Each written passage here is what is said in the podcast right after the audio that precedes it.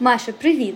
Привіт! Перше, що я хочу сказати, це те, що я тобі вже анонсувала, що це останній випуск цього сезону, сезону про викрадених митців, але не менш цікавий від цього. І сьогодні ми будемо говорити про мисткиню.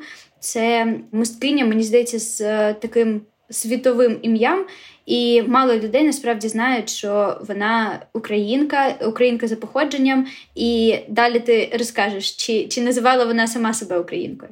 Сьогодні ми будемо говорити про Соню Делоне. Маш, можеш для початку розказати взагалі, як правильно називати нашу героїню? Соня Делоне чи Сара Штерн? Чи Соня Делоне? Чи хто вона взагалі? От трошки взагалі, як, як правильно нам її називати? Я вважаю, що правильно, напевно, називати Соня Делоне. Наголос на останню літеру, тому що це французьке прізвище її чоловіка, і тому наголос ставиться на останню літеру. Але якщо ми скажемо, що вона Сара Ілівна Штерн, ми теж не будемо неправі, тому що це її ім'я, яке було до неї при народженні, це її...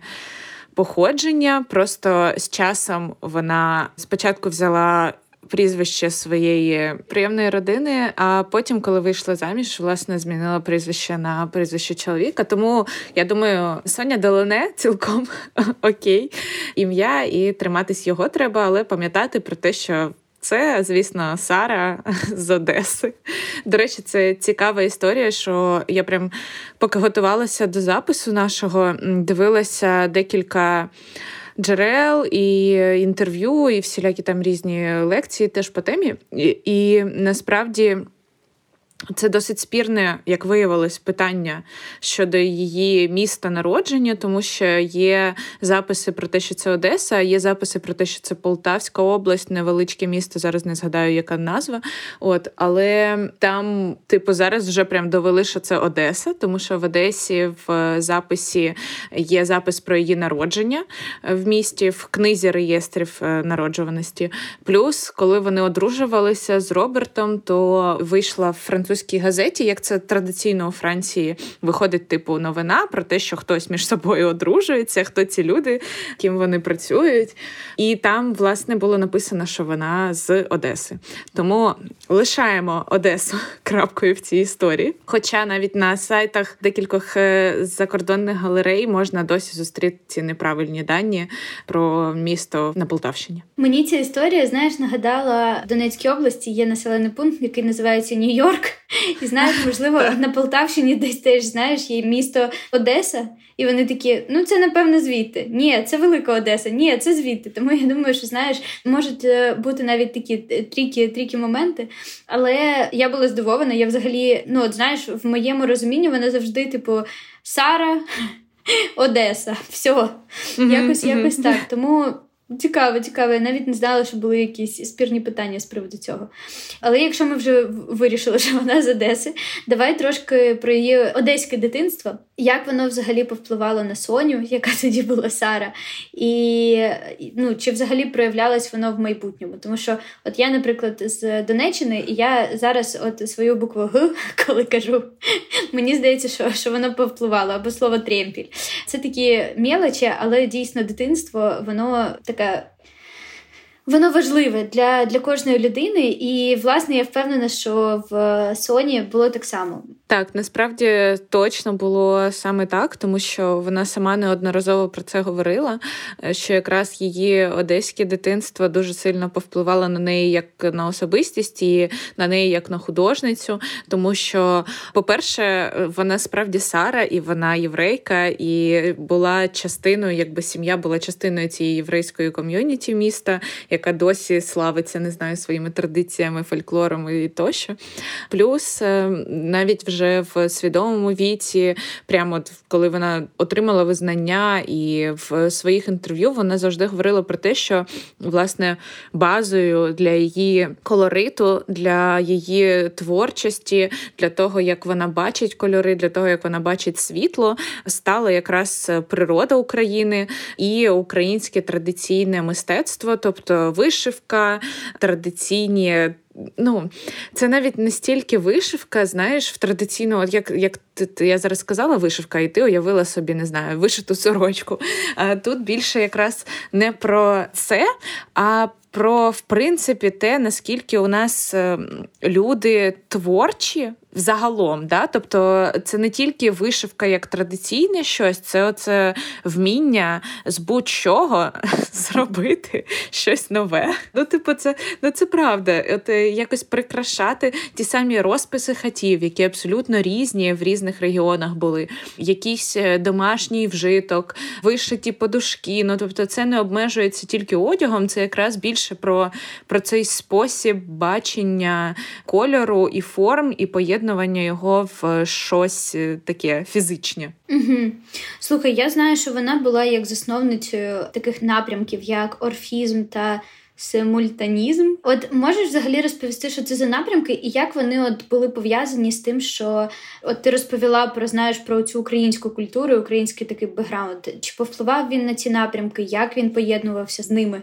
Насправді це майже одне й те саме, тому що орфізм – це загалом і так, і так називали творчість Соні Делоне і Роберта Делане, її чоловіка, тому що вони працювали разом, і по факту їхні стилі, тобто те, що вони створювали, їхній живопис, він дуже схожий. І навіть там після смерті чоловіка, коли Соня робила, була, власне, перша ця виставка в Луврі, вони завжди йшли парою. Тобто їхня творчість, вона якби пов'язана не тільки тільки їхнім шлюбом, але вони як творча пара виступають, і це пов'язано спільною концепцією, спільною ідеєю, спільними формами.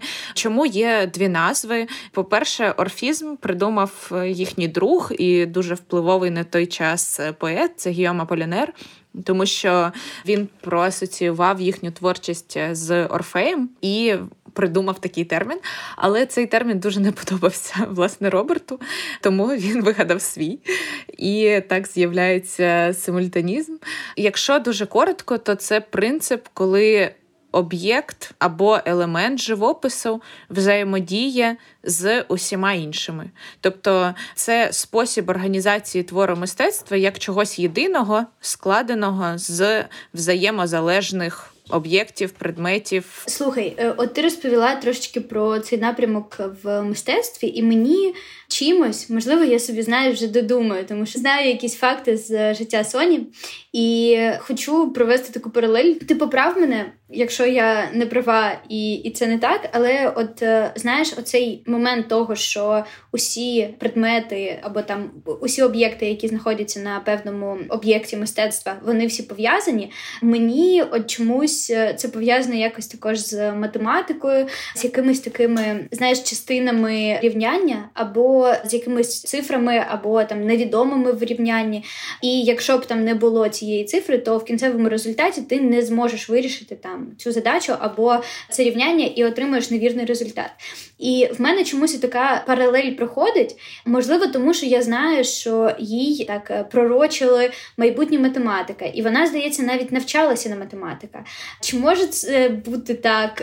Чи є така якась відсилка, знаєш, в цьому напрямку мистецтва, в якому вона разом з чоловіком працювала? Чи я себе не крутила і додумаю? Ну, насправді ти, як тут сказати, трошки, звісно, накрутила, але є зерно правди в тому, що їхній художній, художня мова, якщо так можна сказати, вона сформулювалася під впливом теорії кольору, що, власне, є більше про фізику, ніж про творчість. Тобто це сучасні для того часу дослідження, які показували спектр кольору, як світло розкладається на колір, як ці кольори між собою взаємодіють. І це дуже про науковий підхід до мистецтва і дуже сучасний підхід до мистецтва, тому що, як ми знаємо, в цей час якраз розвивається, власне, весь авангард і з'являються ці мистецькі течії, які вже не борються за те, що мистецтво має бути естетичним і гарним, а воно придумує для себе якусь нову функцію. Про її математичне минуле, скажімо так. Вона не вчилась на математика, але але вона, як в шкільні роки, мала до цього хист, проте вже підростаючи визначилось, що якби от більше її все-таки до творчості тягне, і вона виходить досить рано, вона тільки п'ять років прожила в Одесі зі своїми рідними батьками. Далі є знову декілька теорій, взагалі не дуже її біографія така сформована і вивчена, на жаль. Є багато, знаєш, фактів під питанням. І якраз одне з питань, що сталося з батьками, тому що за декількома даними вони померли від бідності і хвороб, тому що сім'я досить погано жила. За іншими, вони були змушені відмовитися від доньки і передати її тітці на виховання в Петербург, тому що не могли, власне, собі дозволити, не витримували чисто з фінансової точки зору. Можливо, ці обидва факти є правдою, просто вони якось розділені в часі. Не знаю. Але так чи інакше, її прийомна сім'я, вона була дуже в хороших з нею стосунках, і вони прям підтримували її навіть вже після одруження, після того, як вони з Робертом вже там жили у Франції багато років. Тобто вони тримали зв'язок, підтримували фінансово Соню і справді сприймали її як свою доньку. Тобто той факт, що вона взяла їхнє прізвище, це було дуже щиро, і це справді люди, які дали їй майбутнє. Майбутнє. От. І при цьому вони були дуже підтримуючими. Тобто, попри те, що вона справді проявляла якби хист до математики, вони підтримали її рішення займатися мистецтвом. І вже от менше, ніж двадцять років їй було, вона спершу поїхала в Німеччину на навчання в Карлсрує в Академію витончених мистецтв, пізніше в Париж, і теж навчалась там в приватній академії. Тобто, сім'єю це підтримувалося, хоча і, можливо, це не, най, не найочевидніший шлях для життя, тому що, по факту, ну, бути творцем – це досить складно. І мені здається, тут була ще доля того, що сім'я розуміла, що вона зможе її підтримувати попри все. Тобто, що вона не лишиться там сама без грошей настільки, настільки це можливо, тому що в результаті все склалося все-таки трошки інакше. Але так чи інакше, да. Дуже розгорнута і абстрактна якась відповідь, просто Маша розтеклась по древу. Ну, нічого. Насправді ти покрила навіть такі, знаєш, два моїх питання, і от з приводу там математики, і з приводу того, дійсно, як так сталося, що от вона з, з одного міста, з однієї родини переїхала там в, в інше місто. Тут класно ти зачепила таке питання, як там освіти, знаєш, тому що в мене, от, наприклад, є в, в наш час декілька знайомих, які там отримували освіту в Європі, за кордоном в цілому, і вони такі, ну класно, повчилася і повертаюся. І навіть якщо брати там митців, про яких ми говорили, то було багато таких, які їхали там на навчання, на умовно обмін досвідом, на декілька місяців там повчитися в когось, і вони поверталися там до України. Як так сталося, що Соня поїхала навчатись? Ну, тобто, не як так сталося, а як взагалі склалось її життя, що от вона поїхала навчатись, і як далі розгорталася її творча доля, як вона взагалі зустріла чоловіка, який настільки був її однодумцем, да, що вони і творили в одному напрямку, і обидва були митцями, і ну от прям так взагалі все сладенько, скажімо так, склалося. Як так вийшло? Як взагалі організувалося її життя там? Потрапивши в Париж, Соня спочатку йде в академію, як я вже сказала, і це досить традиційний підхід до мистецтва, який не, їй не сильно сподобався. Тобто навіть вже на той момент, хоча й було там всього двадцять років, вона розуміла, що це не той напрямок, в якому вона хоче працювати, це взагалі не те, за чим вона приїхала, тому вона по факту замінює собі навчання в академії цим довкола культурним парижським життям. Вона відвідує багато галерей в місті, вона знайомиться з сучасними художниками, з сучасними поетами, спілкується, тусується і так бунтарськи кидає це навчання. І не тусувала собі чоловіка, да? Все, да. Питання закрите.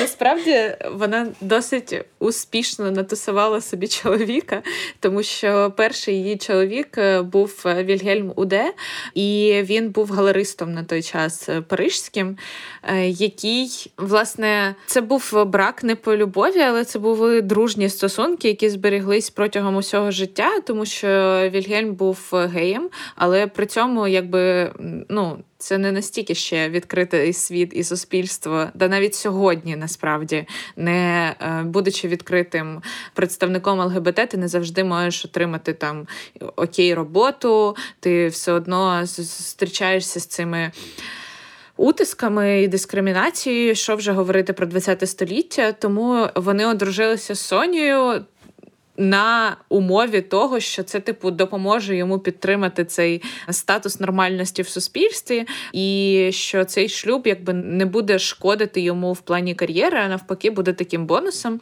Вони справді були хорошими друзями і лишились такими до кінця життя. Навіть Вільгельм потім купував картини і Соні, і Роберта, і таким чином намагався підтримати їхню сім'ю у складні часи. Тобто це були дуже такі здорові стосунки, але трошки в, в іншому контексті. І, власне, через співпрацю, через роботу з галереєю, через входження в все це коло творчої тусовки Соня зустрічає Роберта, і вони закохуються, власне, починають, створюють сім'ю, починають творити разом. І, як ти сказала, це справді така супер ідеальна і гарна історія, тому що вони були разом до кінця життя. На жаль, Роберт помер раніше від раку, але так чи інакше, навіть попри негаразди, дуже важкі ситуації, про які ми далі теж, я думаю, трошки поговоримо, вони лишались вірні один одному.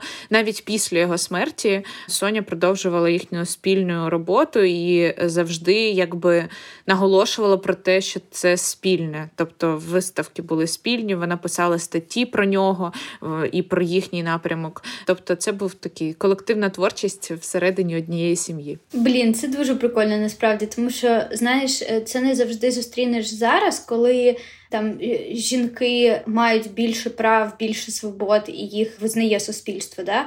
А в ХХ столітті, ну, так, тим паче, знаєш, що дійсно ми знаємо кейси тієї саме Маргарет Кіс, да? Яка просто, просто... Чоловік такий, а-ля-ля, а це я малював, а докажи, а докажи, давай тепер.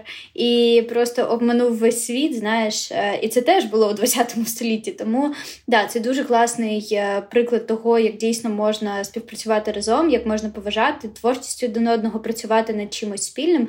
І, ну, в цьому плані це дійсно така пара, пара натхнення. Але хочеться окремо про її роботу поговорити. І, наскільки я знаю, то... Чи не одна з найвідоміших її робот – це оця ковдра, яку вона зшила з лоскутків, да? І вона називається, як цей стиль називається? Печворк. Ой, печворк, так. І вона наче і стала таким першим, не знаю, провідником в цей е, напрямок, в якому вони працювали, в напрямок е, симультанізму. Розкажи трошечки взагалі про цю ковдру, чого вона така відома, чому, коли згадують взагалі про творчість Соні, то чи, чи не найперше згадують про саме цю ковдру? Оригінал цієї ковдри досі можна побачити в Парижі, в Музеї сучасного мистецтва, де він експонується в колекції, в постійній. І цікаво те, що справді саме з цієї роботи почався напрямок орфізму. Тобто це дуже неочікуваний хід подій, тому що насправді ковдра була створена для колиски сина. Тобто це якась дуже особиста, дуже материнська історія. І якби Роберт... побачив в цьому натхнення, побачив в цьому те, наскільки оригінальною є ця робота, наскільки до цього, здавалося б, такого побутового якогось напрямку Соня підійшла зі своїм творчим поглядом, зі своїм творчим баченням. Справді, ця ковдра з клаптиків, вона не була схожа ні на що, що можна було побачити до того. І це класний приклад того, наскільки ХХ століття шукає свої форми у мистецтві. мистецтві. Тобто Соня була, звісно, не першою. Був, не знаю, Пікасо елементарно, який там робив з паперу гітару. І різні такі пошуки саме фізичних матеріалів, з якими можна було би працювати, в яких можна було би показати, не знаю, як це взагалі, як мистецтво може набувати різних форм, як кольори і текстури можуть між собою взаємодіяти не тільки в межах одного полотна, а набагато ширше. І при цьому якось яскравіше. Я зараз, поки говорила, згадала про Максимову, сучасну українську художницю, яка, власне, теж свої картини робить в першу чергу, да, це полотно, але також у неї є ось ем, такі самі, по факту, сюжети, картини, роботи, але зроблені в техніці печворк і з перероблених тканин, тобто з тканин, які з речей, які вже ніхто не носив би, які знайдені на секонді, і дає їм абсолютно нове друге життя. Мені здається, прям можна добре пов'язати ці дві історії, тому що обидві українки. І, власне, да, звісно, саме тому і цінується цей об'єкт мистецтва, тому що він перший. Да? Це було щось нове, з нього народився цілий стиль, і цей стиль потім повпливав на всю історію мистецтва досить сильно. Тому, згідно з цією історичною перспективою, це важлив, важлива штука. Я навіть, коли розглядала там інші її роботи, я прям... Ну, дуже була здивована, тому що в моєму розумінні, ну, це щось дуже нетипове. І от те, що ти сказала, що, знаєш, це дійсно було щось унікальне, і саме там в двадцятому столітті шукали ось якісь нові змісти, нові форми, то, ну, це дійсно так і є. І, наприклад, якісь наступні її роботи, да, там, так трошечки, можливо, забігу наперед, що початком Першої світової війни вони з чоловіком переїжджають до Іспанії, згодом до Португалії, і саме там вони починають не тільки карти... вона починає не тільки там картини писати, а й створювати одяг для продажу. І знаєш, це такий новий, наче сенс в мистецтві, що, ну, це не тільки щось таке більш богемне, знаєш, що ти можеш повісити там на стіну або поставити в якусь окрему кімнату, ходити милуватися. А що це можуть бути звичайні вжиткові якісь речі, як одяг, як хустка, як ковдра, і вони теж можуть бути предметом мистецтва. І для мене це було дуже цікаво, тому що наче, наче про такий сенс там казав Ворхол, навіть там звичайна пляшка супу або там фотографія, чи ще якісь такі більш приземлені речі можуть бути предметами мистецтва, але я така, альо, але Соня це казала ще, ну, типу, знаєш, за, за багато до.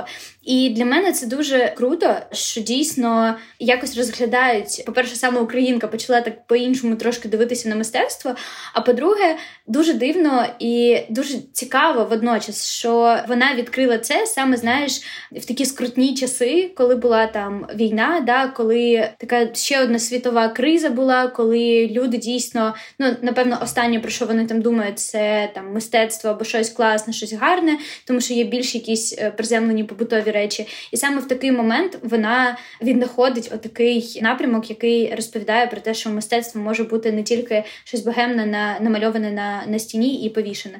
Це, це дуже прикольно. І чи права я тут? Чи можна от назвати її одяг також предметом мистецтва? Де зараз зберігається той одяг, який вона робила? Можеш про це розказати? Так, я абсолютно з тобою погоджуюсь. До речі, мені здається, для України українців сьогодні дуже зрозумілою якоюсь щемкою буде ця історія про те, що подружжя Делоне поїхала в Іспанію відпочити. І коли вони там відпочивали, почалася Перша світова війна, і повертатися просто в Париж вже було небезпечно. І більш того, в Російській імперії вже відбулася революція, і Соня розуміла, що вона не отримуватиме більше допомогу від своєї сім'ї, тому що власність родини разом з будинком націоналізували.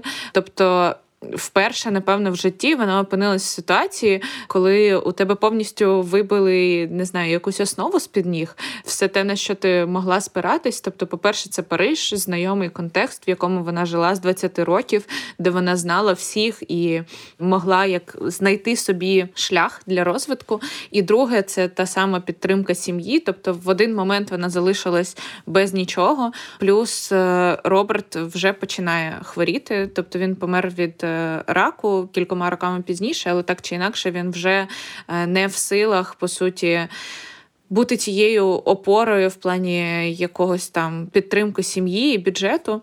Тому це лягає на плечі дружини, власне, Соні. І вона знаходить собі шлях для розвитку. В вісімнадцятому році в Мадриді відкрилася Casa Sonia. Це була її майстерня і магазин, де вона продавала авторський одяг. Насправді, самі фасони були досить прості і звичайні, і звичні для того часу. Тобто вона не вигадувала велосипед в плані того, як цей одяг буде зшитий. Тобто сам крій, самі якісь базові технічні особливості, вони були досить традиційними, але це був абсолютно новий підхід в плані матеріалів, в плані кольорів, в плані поєднання текстур, форм і фігур в цьому одязі. І справді це прям супер повпливало на моду, на якийсь світ мистецтва в більш широкому плані. Тому що от ти якраз говорила про те, чи можна там одяг вважати. Я думаю, що з точки зору сьогоднішнього світу сто відсотків одяг – це теж мистецтво. І да, коли там в сукні Фрилова виступає Бейонсе, чи взагалі, як в принципі вся ця індустрія світова працює, це реально мистецтво, і тут немає жодних якби сумнівів щодо цього. Просто от в твоєму порівнянні з Ворхолом, Ворхол був якраз людиною, яка багато про це говорила, а Соня була людиною, яка багато робила і про це не говорила. Тобто не було цього формулювання, якогось позиціонування як е, ужиткове мистецтво, але мистецтво в першу чергу, ужиткове в другу. Але при цьому було дуже багато роботи. Наприклад, в сімдесят дев'ятому році, це рік, коли Соня померла, Девід Боуі виступив в ефірі у костюмі за її мотивами з постановок Тристана Цара, який засновник, власне, дадаїзму.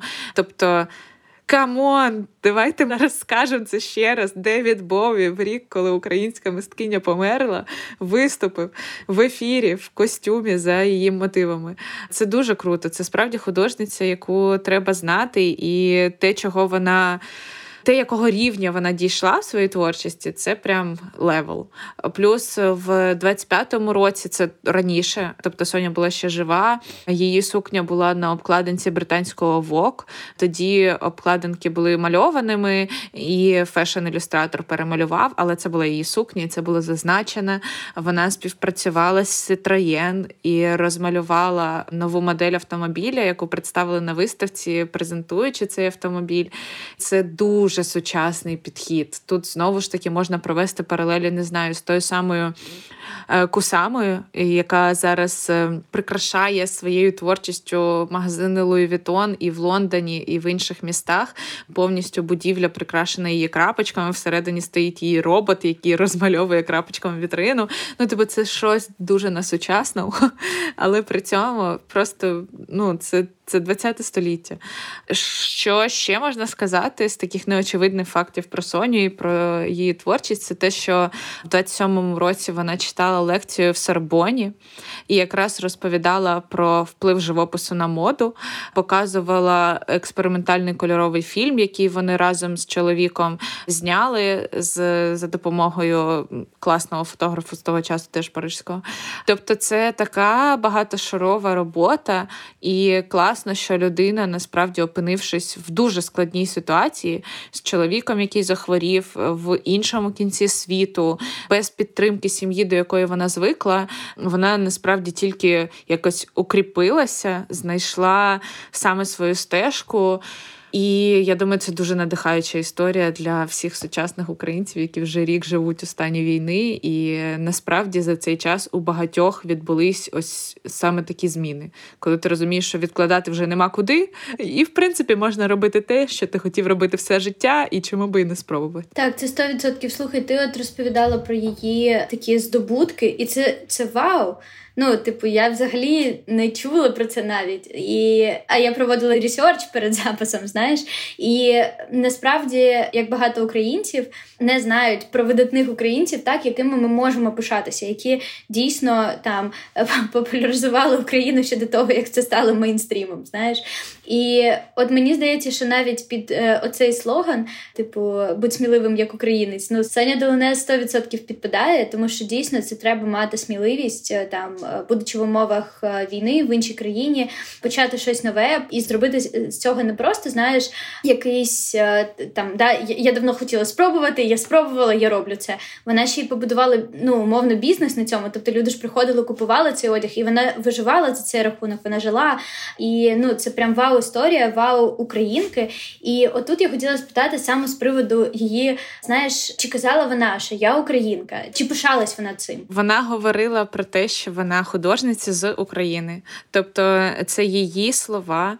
Вона говорила про те, що в її творчості є велика доза натхнення українською творчістю, українською природою. І говорячи про Одесу, я думаю, зараз всі зрозуміли, про яку природу іде мова, тому що це неймовірні місця, де сонячно, де море поєднується з зеленню, поєднується з...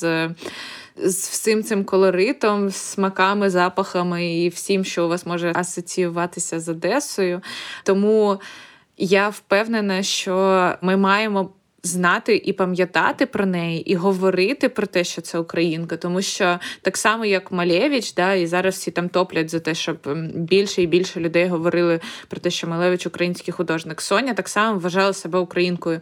І про це не варто забувати, тому що насправді Париж і Франція знає її набагато краще, ніж ми. Хоча людина не відмовлялася від своєї самоідентифікації, не відмовлялася від свого походження, навіть акцентувала на цьому, розповідала парижським газетам про те, як її надихало мистецтво традиційне українське. І ми справді маємо про це знати і зв'язувати її з собою, повертати її в свій контекст, пам'ятати і якось інтегрувати. Так, це прям супер. Знаєш, реально дуже важливо реально повертати ці знання, тому що я, ну, дійсно там про Соню Делоне, ну, можливо, там чула ну, щось краєшком вуха, знаєш. Але нема такого, що ти прям знаєш її здобутки, знаєш, що вона українка, можеш пишатися нею, можеш розповідати іншим про неї. Тому це дуже важливо не просто, там, знаєш, запам'ятати, а ще й ділитися з іншими, що ви знали, що така є. Тому, да, це, це прям круто. І я от хотіла ще спитати, що я читала про те, що її включили в поверх спадщини. Це така, як я розумію, ти мене знову поправ, це, як я розумію, така виставка, власне, жіночого мистецтва про жінок, які... Не про жінок, а, типу, зібрані різні види мистецтва, створені жінками, так? І це така більш феміністична виставка. І от там включені роботи Соні. Можеш розказати, яка? Такі поправлю, тому що це не виставка, це робота Джуді Чикаго. Це дуже відома і, власне, перша художниця-феміністка. І це інсталяція, яка, власне, має два шари, і більшість з нас знає верхній шар. Це звана вечеря.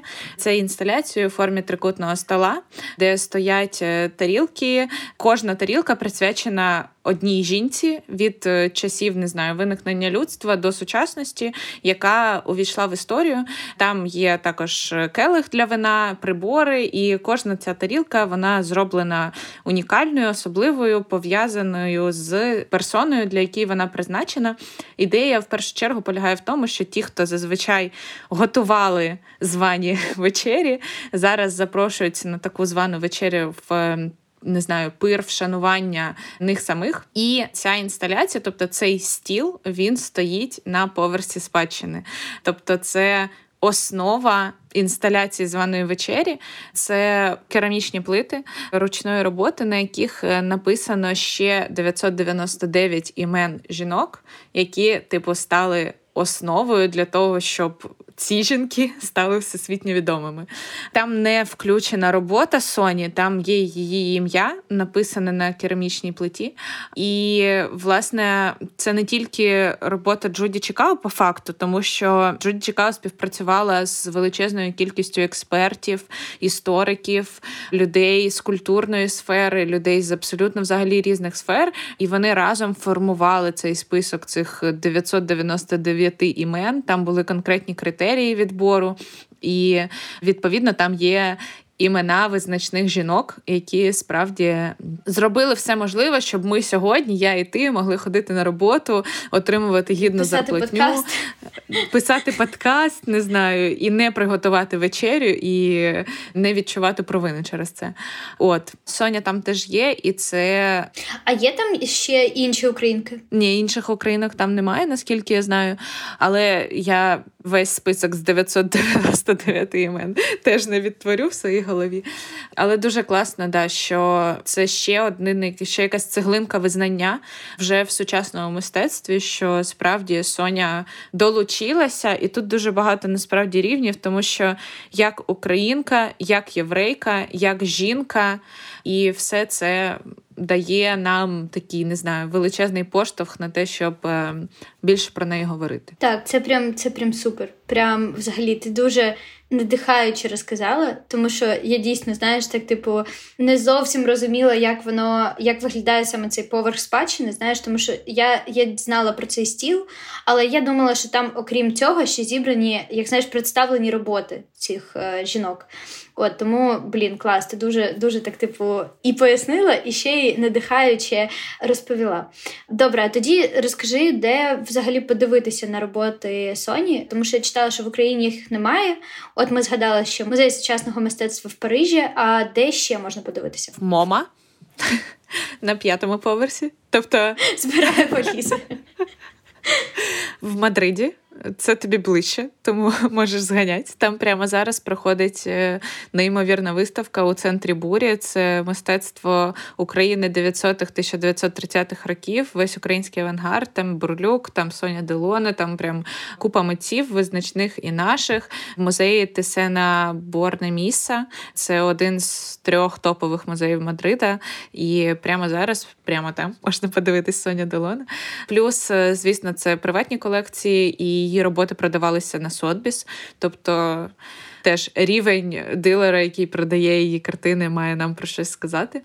І загалом досить часто бувають тематичні виставки. З того, що я бачила, що в музеї Луїзіана була її персональна виставка досить нещодавно, це, здається, двадцятий чи двадцять перший рік. В Лондон теж привозили. Тобто вона прям з'являється в культурному контексті світу. Просто треба відслідковувати, помічати, де конкретно зараз. А прям в постійній експозиції це, да, це Музей сучасного мистецтва Париж, Мома. Це те, де вона є, де можна в будь-який момент подивитися. Клас, клас, дякую. Слухай, Маш, дуже, як на мене, вийшов такий надихаючий випуск, насправді, тому що в цілому весь сезон був надихаючий. Ми, ну, обговорили, мені здається, дуже багато цікавих фактів, яких там більшість наших слухачів, і навіть я не знала. І мені здається, якби, знаєш, якби в цьому подкасті була картинка, то заставкою були б мої здивовані очі, отак от і підняті брови. От, але це насправді так, і я дуже пишаюся цим сезоном. Я дуже пишаюся там проробленою тобою роботою. Ну, тому що все це ресерчити, розповідати, це, це взагалі, це вау. Тому величезно тобі дякую за цей випуск, величезно тобі дякую за цей сезон. Я думаю, що це взагалі дуже така крута робота, якою ми разом можемо пишатися, як і всіми українцями, яких ми згадували в цьому сезоні. Тому ще раз дякую, дякую, дякую, дякую, дякую. І ще дякую всім тим, хто слухав нас, хто підтримував нас. Просто всі повідомлення, всі якісь відмітки, коментарі, це все просто дуже важливо чути, бачити, знати, що це не просто, знаєш, наша така рефлексія, а це дійсно важливо, і що українці, українки дізнаються про своїх і шерять цю інформацію далі. Тому клас. Супер, супер, супер. Да, я теж дякую і тобі, Стані, і нашим слухачам. Я думаю, що це був справді класний сезон і дуже на часі, дуже такий підтримував і мене протягом цього року. І я думаю, що багатьох наших слухачів теж, тому що якраз дуже хотілося згадати своє, повернути собі своє, якось докласти ще один камінчик до своєї самоідентифікації, до розуміння того, що ти українець і тобі є чим пишатись. І я думаю, що ми впоралися з цим завданням.